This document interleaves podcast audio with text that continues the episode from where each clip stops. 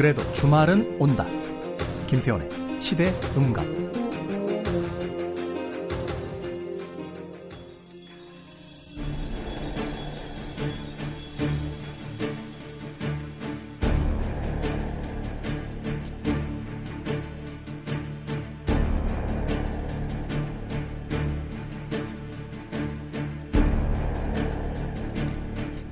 살다 보면 이런 이야기 하는 순간이 있죠.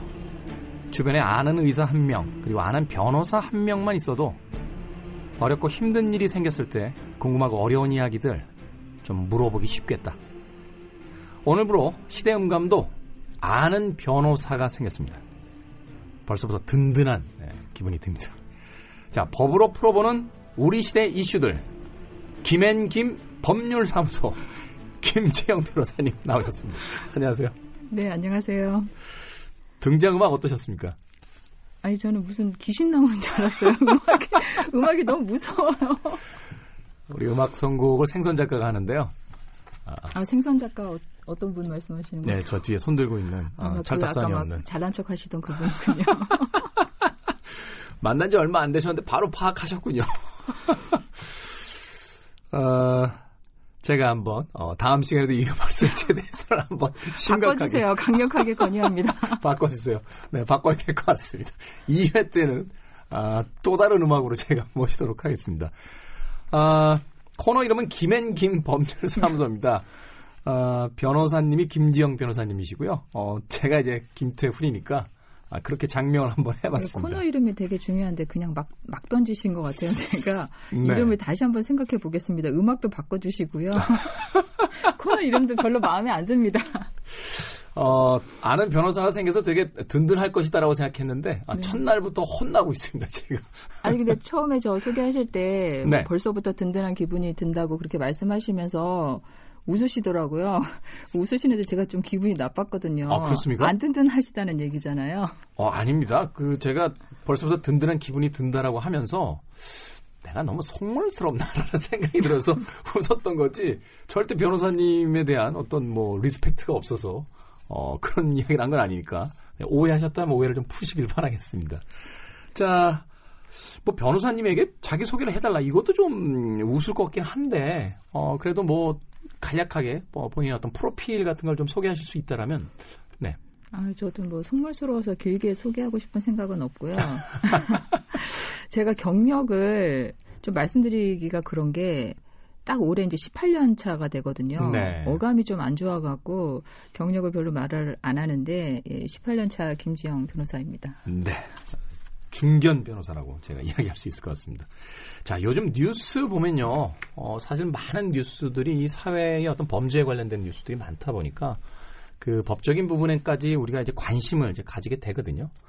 사실은 뭐 명명백백하게 어떤 그 누가 분명히 잘못했다라는 어 이야기가 전해지더라도 사실 법원에서 어떤 판결이 나오게 되면 우리의 기대를 이제 그 충족시키지 못하는 뭐 손방망이 쳐버리다라는 이야기가 나오기도 하고 또 평범한 사람들의 어떤 범죄에 대해서 너무 무겁게 그 판결이 나온 게 아니냐 하는 네. 이런 양가적인 어떤 감정들이 계속 교차되는 경우들이 많은데 네. 실제로 이제 법을 다루고 있는 분들의 입장에서 최근에 어떤 법 집행에 대해서 뭐 느끼는 어떤 정서 같은 게 좀 있으실 것 같아요. 음, 뭐 구체적으로 사건을 말씀하신다면요? 아, 구체적인 사건이다. 네. 아, 뭐 최근에 뭐 김학의 그 법무장관에 대한 이야기도 있었죠. 네네.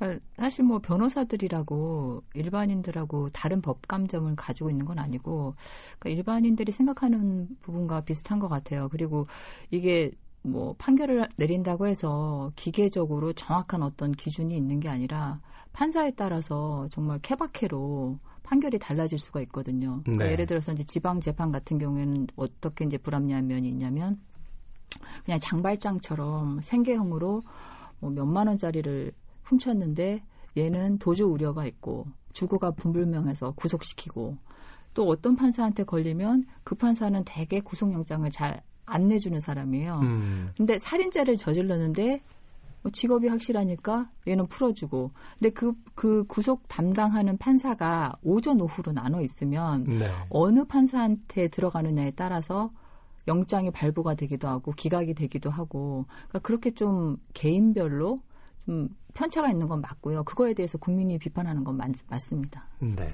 사실 뭐 우리가 만든 사회가 완전하지 않기 때문에 또 사람들이 하는 일이기 때문에 어떤 100%의 공정함과 공평함을 이야기할 수는 없겠습니다만 그런 부분들이 좀그 너무 많이 어떤 이슈화 되는 것들에 대해서는 조금 한번 좀 생각해 봐야 되지 않나 하는 취지로서 좀 이야기를 드렸습니다.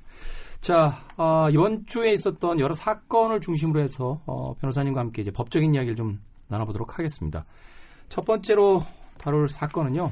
음, 청와대에 뭐 청원까지 들어간 사건인데 고유정 사건입니다. 사건 개요 조금만 어, 소개를 좀 해주시죠. 네. 뭐 인터넷이고 하여튼 뉴스에 이게 뭐 거의 이 사건으로 도배가 돼서 네. 모르는 분이 없을 것 같은데 하여튼 이제 고유정 씨가 그 전 남편 전 남편을 아이와 같이 이제 제주도 펜션에서 들어간 상태에서 어 지금 나와 있는 이제 수사 결과로만 말씀을 드리면 졸피뎀이라는 걸 먹여서 그 남편을 흉기로 찌르고 그렇게 이제 죽인 다음에 사체를 감추기 위해서 한 뭐 이틀 동안 그 사체 송계를 해서 네. 뭐 바닷가에 갖다 갖다 버리고 뭐 이제 하여튼 이렇게 돼가지고 이제 문제가 된 사안이었는데 그 범행 수법이 너무 잔인해서 음, 이제 그 범행 수법을 이제 구체적으로 아시는 분들은 많이 분노를 하시고 있는 사건입니다. 네. 또한 가지 문제는 이제 어, 너무 극악한 범죄이다 보니까 그 신상 공개가 결정이 됐는데 네.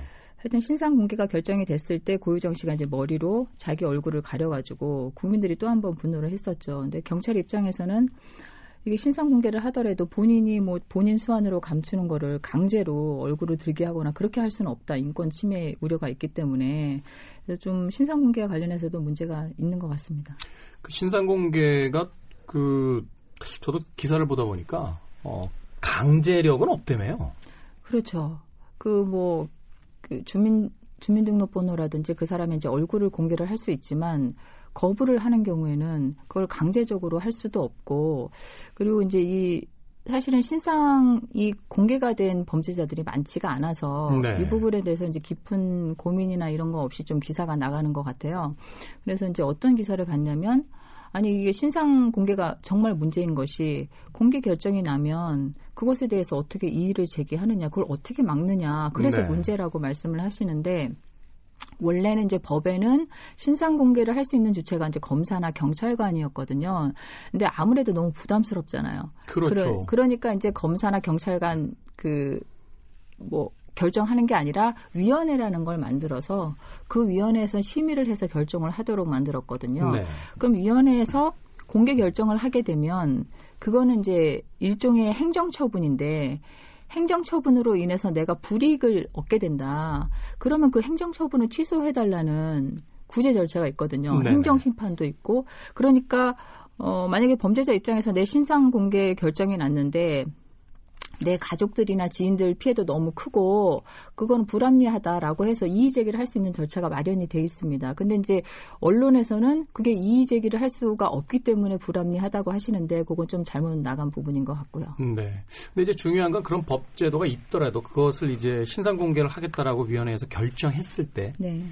피의자에게 신상 공개합니다라고 통보한 뒤에 그것을 이의 신청해서 네. 반박할 수 있습니다라는 것을 마치 미란다 원칙처럼 네. 이야기를 해주느냐 이게 핵심인 것 같거든요. 네. 그러니까 대부분의 경우에 사실은 그냥 신상 공개합니다라고 하고 공개를 해버리면 이 그렇죠. 피의자 입장에서도 자신이 어떤 권리가 있는지를 모르는 상태에서 네. 그냥 공개가 돼버리는 거니까 그거는 사실 법 절차에 좀 문제가 있다라고 봐야 되는 거 아닌가요? 예, 지금 지적해 주신 부분은 정확한 것 같고 내부 경찰청 지침이나 이런 부분에 지금 말씀하신 것처럼 미리 이해할 수 있는 시간도 주고 방법도 주고 그렇게 진행을 해야 맞, 맞을 것 같습니다. 네. 어, 하나 궁금한 건 그런 겁니다. 그 위원회에서 이제 그 회의를 통해서 어, 어떤 공개를 하겠다라고 한다는데 그 그것이 이제 그때 그때 어떤 감정적인 어, 문제로서 공개 결정이 돼서는 안 될 테니까 그 네. 위원회도 일정한 어떤 기준이라든지 뭐 그 법전처럼 네. 뭐 가지고 있는 뭐 원칙 같은 것들이 있을 것 같은데. 네. 네. 당연히 있죠. 그게 이제 특정 강력범죄 처벌법에 그 피의자의 신상을 공개할 때 조건이 네 가지가 적시가 돼 있거든요. 네. 그래서 이제 범행 수단이 잔인하고 중대한 피해가 발생한 강력 범죄 그리고 이제 충분한 증거가 있을 것 그리고 세 번째로 이제 재범 방지나 범죄 예방, 국민의 알 권리 보장. 그러니까 이게 좀 추상적인 부분인 것 같아요. 그리고 이제 원칙적으로 미성년자 청소년은 공개를 할 수가 없고요. 음. 그러니까 이제 네 가지 조건 중에서 사실 이 사건에서는 고유정의 그 범행 방법이나 그 결과적으로 이제 피해자가 죽었기 때문에 어, 범행 수단이 잔인하다거나 그런 요건은 충족을 하는 것 같고요. 네. 그리고 이제 그 경찰이 수집한 정보도 뭐 70 몇 개가 될 정도로 굉장히 많고 또 고유정 씨가 자백을 했잖아요. 자기가 죽였다고. 그렇죠. 러니까 충분한 증거가 있는 건 맞, 맞는 것 그러니까 같습니다. 법정에 갔을 때 그 판결이 이제 뒤집힐 그런 네. 위험이 거의 없다. 그렇죠. 네네. 예. 근데 이제 가장 애매한 게 국민들 알고 싶지 않다. 그러니까 음. 뭐 국민의 알 권리 보장이나 재범 방지, 범죄 예방 이걸 위해서 공개할 수 있다는 건데 사실 이것에 대해서 반론을 제기하시는 분들이 있잖아요. 그렇죠. 국민들이 이렇게 잔혹한 범죄를 알고 싶지도 않고 과연 그 강력 범죄 그 범죄자의 얼굴을 공개한다고 해서 재범이 방지가 되느냐? 아까 이제 잠깐 쉬는 시간에 말씀을 하셨지만 원래 이렇게 사이코패스나 소시오패스 같은 경우에는 얼굴이 공개된다고 해서 재범 방지가 되지 않는다 그런 말씀도 하셨잖아요. 네. 근데 이런 부분에 대해서 이제 반론을 제기하시는데 저 같은 경우에는 조금 생각이 다, 달라요. 왜냐하면 실제로 이런 사람들은 초범인 경우보다는 숨겨진 범죄가 꽤 있을 거라는 생각이 들거든요. 네. 그러니까 그 범죄자의 얼굴이 공개되면 피해자나 추가 범죄가 드러날 수 있기 때문에 어, 꼭 이 신상 공개하는 게 뭐 재범 방지에 효과가 없다, 범죄 예방에 효과가 없다 이건 아닌 것 같고요. 그리고 이제 이 법이 이제 그 제정되게 된 계기가 강호순인가요? 하여튼 네네. 굉장히 잔인한 범죄를 저질렀는데 그 사람 얼굴이 공개가 안 됐잖아요. 네. 그러면 이제 그 사람이 나중에 풀려났을 때 예를 들어서 정말 성폭력 범죄라든지 조두순 같은 경우에는 국민들이 얼굴을 알고 있어야 네. 피하든지 뭐 어떤 방법이 있을 거 아니에요. 그래서 그런 면에서는 좀 필요한 제도가 아닌가 저는 그렇게 생각을 합니다. 그렇군요. 어, 이 사안에 대해서 사실은 어, 주변 사람들에게 여, 어, 여러 번 물어봤었는데 입장들이 조금씩 다 차이들은 있는 것 같아요. 결국은 이제 이런 사건들을 통해서 우리가 어떤 기준을 가져야 되는지에 대해서 좀 논의를 하는 뭐 그런 시간으로서 또 활용을 할 수밖에 없다라는 또 생각이 드는군요. 음. 어, 그런데 저는 개인적으로 느끼기에 그 새로운 뉴스들이 도착하기 전에 너무 이 뉴스들이 많이 생산됨으로써 음. 사실은 이제 그 피의자의 어떤 얼굴 공개 같은 것들을 요구하는 것이 네. 사실은 위원회의 어떤 결정 이전에 네. 미디어에 의한 그 기사의 횟수에 의해서 결정된다는 뭐 이런 생각도 하게 되거든요. 결국 이제 여론 쪽에 많이 그 점수를 주고 그 여론의 어떤 행방에 대해서 어떤 결정이 내려지는 듯한 그런 어, 그런 생각도 하게 되는데 어떠십니까? 법을 집행하는 입장에서 사실은 그 법 집행이라는 것이 여론과는 좀 다르게 법의 어떤 그 원칙 하에서 다 이루어져야 될 텐데 그렇지 않은 것 같다라는 또 생각도 하게 되거든요. 그래서 저 저도 갑자기 이 사건이 너무 부각이 되고 얼굴이 뭐 공개가 되고 이래서 이제 관심을 갖게 됐던 거였거든요. 네. 그러니까 보면 네이버 검색 순위에도 항상 뭐 거의 상위권을 차지할 정도로 계속 그 범죄의 디테일이 공개가 되고 인터넷으로 들어가면 더 정말 그 잔인한 방법들이 공개가 되고 근데 사실 그런 거를 알고 싶지 않은데 계속 언론에서 이게 너무 선정적이고 일단 보도를 하게 되면 관심을 갖게 되니까 계속 뉴스를 생산을 해내는 것 같아요. 근데 음. 이거는 결코 국민들 입장에서 생산적인 뉴스도 아니고 정말 이런 뉴스를 싫어하는 사람들도 많거든요. 네. 예.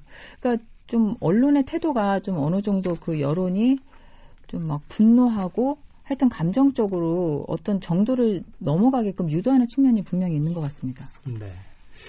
어, 뭐, 혹시나 이 재판에 들어갔을 때 이제 되게 강력범죄자들이 이제 많이 쓰는 변론의 어떤 방식 중에 하나가 뭐 정신상의 문제가 있다라는 식으로 이제 그 어, 재판에 어떤 자신의 변호를 할 그런 일들이 많은데 뭐 진술을 번복하거나 뭐 정신 감정을 통해서 우리가 그 예상하던 어떤 결과와 다른 결과값이 나올 수 있는 그런 요인들도 좀 있습니까? 그러니까 저도 이제 좀 의외였던 게 보통 이제 시신이 없는 살인 사건은 심증이나 간접 증거가 있더라도 어, 증거가 없다고 해서 무죄 판결이 나기도 하거든요. 네. 그래서 저는 좀 우려되는 부분이 그 부분이긴 한데 이미 이제 고유정이 경찰 조사에서 자기가 죽인 게 맞다. 그리고 이제 그 하여튼 조각조각 난 어, 그 사체에서 피해자의 DNA가 검출이 됐고 했기 때문에 시신이 없다고 하더라도 고유정이 뭐 재판으로 가서 내가 번복하기는 좀 힘들 것 같고요. 네. 그러니까 이런 강력 범죄에서 이제 의외로 이제 양형 감경 사유로 주장하는 게 계획적인 게 아니라 그냥 우발적으로 했다는 거였잖아요. 그렇죠.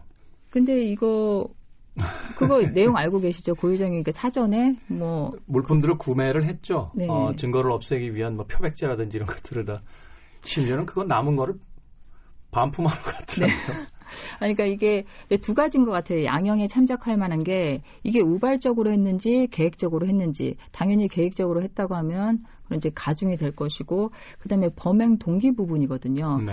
그러니까 이게 지금 고유정이 주장하는 거는 전 남편이 자기를 뭐 성폭행하려고 했기 때문에 정당 방위를 하기 위해서 우발적으로 죽였다는 것인데 그 문자 아시죠? 네. 미리 임시로 이제 저장을 해놨던 사건이 발생하기 전에 뭐 성폭행 당해서 어쩌고저쩌고 그 문자를 미리 해놓은 걸로 봐서 그것도 사실은 범행 동기가 될 수가 없고 음. 우리나라에서 아- 아시다시피 정당 방위가 인정이 안 되잖아요. 거의 그렇죠. 인정이 거의, 거의 인정이 안 안 되죠. 되죠. 그래서 이 사건에서 뭐 정당방위 주장을 하겠지만 받아들여질 가능성은 거의 제로에 가깝다고 보이고 그리고 뭐 이제 우발적으로 했다고는 하지만 어, 사전에 뭐 인터넷으로 검색한 내역이라든지 이런 게 디지털 포렌식을 해서 지금 다 나온 상태여가지고 어, 이것도 뭐 아주 계획적으로 범죄를 저질렀다고 보는 것이고요. 그래서 그 뭐 형량과 관련해서는 이 정도의 범죄의 잔혹성이나 계획성 그리고 범행 뚜렷한 범행 동기가 없이 잔인하게 죽였다 그리고 자기 아들이 있는 상태에서 죽였다는 걸 어, 감안을 하면 20년 이상 나오지 않을까 싶습니다. 왜냐하면 그 김성수 씨 같은 경우에 네. 80차례인가요? 그 피해자를 찔러서 죽인 게 네. 어, 김성수 씨 같은 경우에는 어, 검찰에서 사형을 구형을 했지만 이제 30년 정도 나왔는데 그거를 감안했을 때 고유정 씨 같은 경우에는 아마 뭐 20년 이상, 30년 이하가 나오지 않을까 싶습니다. 네. 뭐 국민청원에는 지금 음, 사형 시켜야 된다라는 음, 성난 그 시민들의 어떤 그 동의들이 막 이루어지고 있다라고 하는데 아, 참 씁쓸합니다. 아, 어느 쪽의 입장을 들어서 뭐 이야기할 수도 없는 상황인 것 같고 어, 우리 사회가 점점 이 심각한 흉악한 범죄가 늘어나는 것에 대해서 어, 뭐라고 할 말이 없네요. 저는 아이가 없는데 아이가 없다는 게 참 다행이다라는 생각을 할 정도의 예, 사회가 됐다라는 게. 자, 아, 다음 뉴스 한번 어, 짚어보겠습니다. 학교 폭력에 대한 이야기가 아, 몇 주 전부터 계속해서 나오고 있습니다. 뭐 아이돌 그룹 출신의 효린이라든지 그리고 또 한참 인기를 이- 얻고 있었던 이제 잔나비라는 그룹의 어떤 멤버, 뭐 그리고 베리굿이라는 팀의 멤버였던 뭐 다예에 대한 이야기라든지 또 어, 최근 뉴스죠. 학생 4명이 한 명의 피해자를 어, 2시간을 넘게 때려서 숨지게 한 사건들이 있었습니다. 뭐 심지어는 죄책감이 거의 없고 어, 미성년자이기 때문에 처벌되지 않는다. 이런 어떤 이야기를 서로 공유하면서 이 학대를 즐기기까지 했다라는 이야기가 있는데 어떻습니까? 실제로 미성년자이기 때문에 이런 심각한 중범죄가 돼도 거의 처벌을 받지 않는 건가요? 아, 그거는 절대 아니고요. 제가 이제 학교 폭력이 좀 문, 인식의 문제가 일- 일단 있는 것 같아요. 그러니까 학생들끼리도 그 한 아이를 상습적으로 거의 죽을 정도로 패면서도 죄책감이 없어요. 그러니까 이게 학교 폭력이라는 게 일회성으로 끝나는 게 아니라 한 번 팼는데 피해자가 저항도 안 하고 제재가 안 가해지면 그 다음에 다른 애들이 더 가세를 해서 정말 재미로 때리거든요. 사실 이 문제는 뭐 요새 더 부각되긴 합니다만 저도 이제 남고 남중 나온 입장에서 학기 초가 되면요 네. 학년이 바뀌잖아요 싸워야 돼요 왜 싸우냐면 계속 뭐 서열- 안 맞기 위해서 어, 그러니까 학기 초에 말하자면 이제 수, 서열 같은 걸 이제 잡는 네. 그 남학생들끼리 막 이 주먹 다짐 같은 게 있는데 거기서 밀리면 그 중학교 3년 고등학교 3년을 꼬박 맞고 살아야 됩니다. 어, 예, 그러니까 사실은 그 학기 초가 거의 전쟁터 같았던 기억들이 있는데 이게 전혀 지금 개선이 안 된 채 오히려 그 학교에 대한 여러 가지 어떤 시스템이라든지 이런 건 변해가고 있, 음에도 불구하고 저의 제 입장에서 봤을 때는 35년 전에 제가 경험했던 학교 폭력이 아직도 더 심화돼서 나타나고 있다라는 게 그러니까 이거는 뭐가 있냐면 학교 내에서도 그 약한 그룹들을 정기적으로 괴롭히는 그룹들이 있습니다. 몰켜 다니면서 음. 근데 그 순수하고 어린 아이들이 그러니까 그런 마음을 갖는다는 것 자체가 저는 너무 좀 이해가 안 가고요. 왜냐하면 저는 이제 여학생이었으니까 네. 여중 여고를 다녔으니까 물론 왕따는 있어요. 하지만 그렇게 다구리를 친다거나 이렇게 막 때로 때리고 이 아, 참 당황스러워. 아, 다, 다굴이라는 전문 용어가 나와서. 아, 네. 네, 네. 뭐 하여튼 뭐 집단 폭행이죠. 네, 네네. 집단 폭행. 근데 그 가해자의 심리가 지금 말씀하신 것처럼 일단 서열을 정해야 되고 뭐 심각한 게 아니고 범죄가 아니라는 인식이 있지만 당하는 아이들 입장에서는 이게 10년이 지나도 잊혀지진 않죠. 20년이 지나도 그러니까 오히려 그 자괴감이나 자책 이런 게 너무 심해지는 거예요. 음. 그래서 학교 폭력 관련해서 제가 이제 소셜 미디어를 하는데 그래서 어떤 분이 이제 20대 후반이에요. 근데 자기가 학교 다닐 때 그 폭력 당한 게 매일같이 악몽처럼 떠오르고 자살하고 싶은 충동이 너무 많이 든다는 거예요. 그러니까 그 피해자들 입장에서는 정말 사람이 사람한테 음. 맞는다는 게 인간적으로 모멸감이 들거든요. 더구나 학교라는 그 시스템상 그 친구들을 매일 가서 봐야 되잖아요, 또. 네. 그러니까 이게 보복이 두려워서 당연히 부모님한테 얘기를 못하고 저는 이제 어떤 경험이 있었냐면 그러니까 아이들한테 왕따를 당하긴 했었어요. 근데 뭐 이게 학교 폭력은 아니지만 선생님한테 저희 학교 다닐 때만 해도 선생님이 그 화풀이 대상으로 학생들을 두들겨 패는 경우가 많았거든요.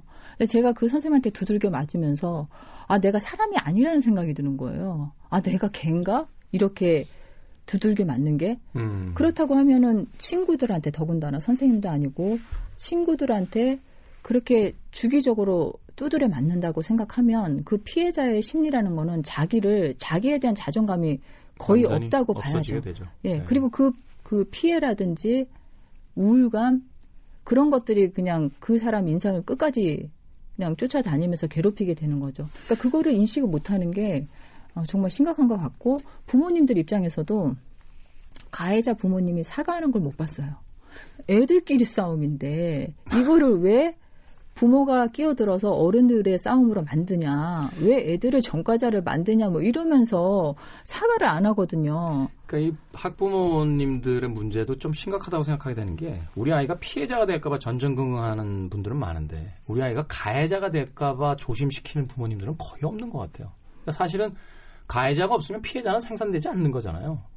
그런데 대부분의 어떤 부모님들이 우리 아이가 혹시라도 무슨 불이익을 당할까봐 거기에 대해서 때리고 다니라고 그러죠. 네, 네, 그런 그런 다니죠. 이야기들이 아직도 이게 전해진다라는 게 참 이거 참 교육을 맡고 있는 학교라는 공간에서 이런 일이 벌어진다라는 게 이게 사회화잖아요. 같이 어울려 사는 방식을 배우는 공간인데 그 공간에서 그 힘의 권력 구조를 이용하는 방식을 배워가지고 나온다라는 게 그래서 그 제가 이제 피해자들한테 좀 조언이라고 할까요?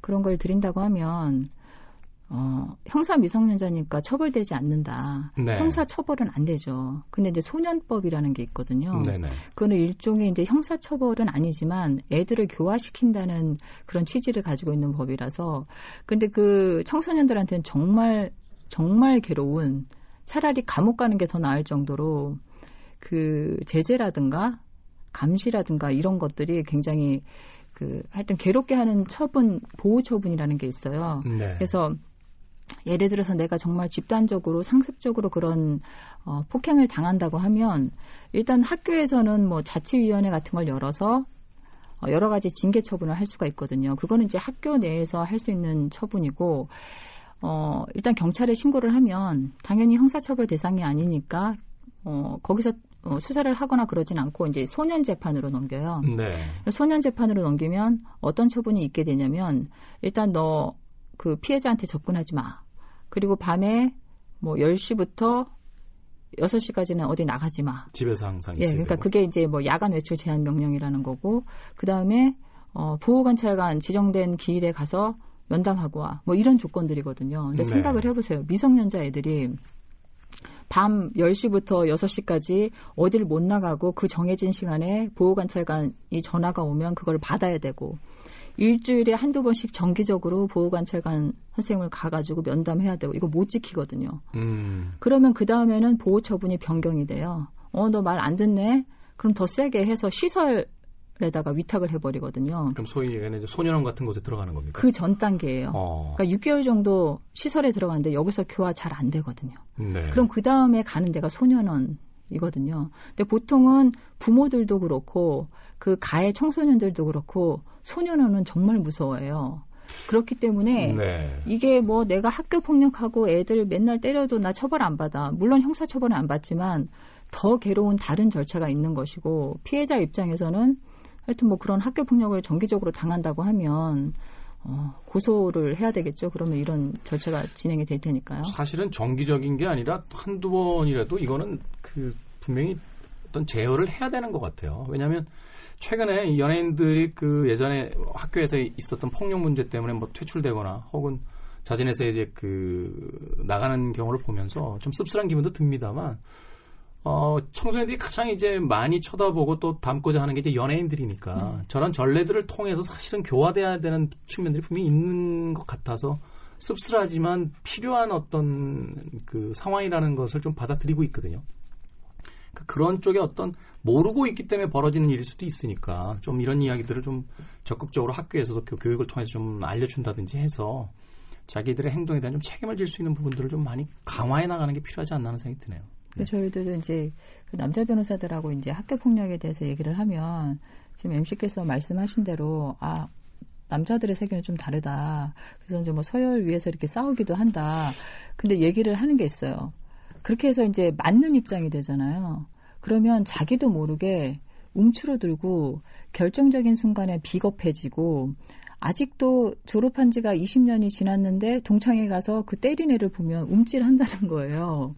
그럴 수 있죠. 예. 그러니까 그런 상태가 오래 가는 거고 지금 그 가해자들은 오히려 사회로 나가면 더 잘 살고 피해자들은 자기에 대한 자책감, 열등감 이런 것 때문에 거기서 헤어나오지 못하고 그냥 이런 상황이 계속 되는 거죠. 음, 그렇죠. 그러니까 사실은 그렇기 때문에 어, 그 교훈이 좀 더 얻어야 되는 거죠. 어, 어릴 때 그런 짓들을 하게 되면 결코 사람들이 많은 곳에서 얼굴을 내밀고 일을 할 수 있는 그런 기회를 부여받을 수 없다라는 걸 좀 이 연예인들의 어떤 사태 속에서 좀 배워야 예.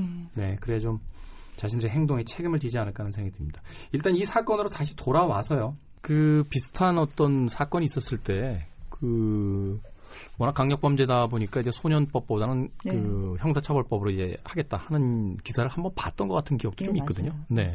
그래서 보통은 그러니까 이 정도가 아니라 이제 뭐 특수상해나 이렇게 죄질이 안 좋은 경우에도 먼저 검찰에서 그냥 소년 재판으로 넘겨버리는 경우가 많은데 이게 이제 사람이 죽었으니까 네. 아, 그렇게 가기는 힘들 것 같아요. 그럼 이제 처벌 같은 경우는 뭐 성인에 준해서 나오지는 않겠습니다만 그래도 네. 그 소년원이라든지 또는 그 소년법에서 어, 규정하고 있는 것보다는 훨씬 강력한 처벌이 나올 수 아, 있겠네요. 그러니까 소년법은 형사 처벌이 아니라 그냥 얘네들을 뭐 시설에 위탁을 해서 교화시키고, 보- 예, 그 네. 교화시키는 게 목적이지 처벌이 목적이 아니거든요. 그러니까 소년법 적용을 안 받고 그냥 형사법, 형법의 적용을 받아서 거기에 따라서 이제 뭐 금고라든지 징역이라든지 이렇게 되겠죠. 음, 그렇군요. 말하자면 그냥 성인에 거의 준하는 형태의 어떤 네. 그 처벌이 나올 수도 있다. 물론 이제 미성년자들이기 때문에 거기 뭐 그 형량에 대해서 뭐그 참작을 해줄 수는 있겠습니다만 네. 그렇다 할지라도 이제 강력한 어떤 제재가 있을 것이다. 그러니까 지금 뭐 김성수나 고유정처럼 뭐 20년, 30년 이렇게는 할 수는 없죠. 청소년이기 때문에 그리고 형사 소송법상으로도 제한이 있고 뭐 장기 20년 이상으로 하면 안 된다라는 제한도 있기 때문에 아마 이제 그 성년처럼 성인들처럼 처벌받지는 않을 거예요. 네, 알겠습니다. 참 피해 학생의 부모 입장에서는 참 뭐라고 할 말이 없을 것 같은 그런 사건이네요. 네. 네.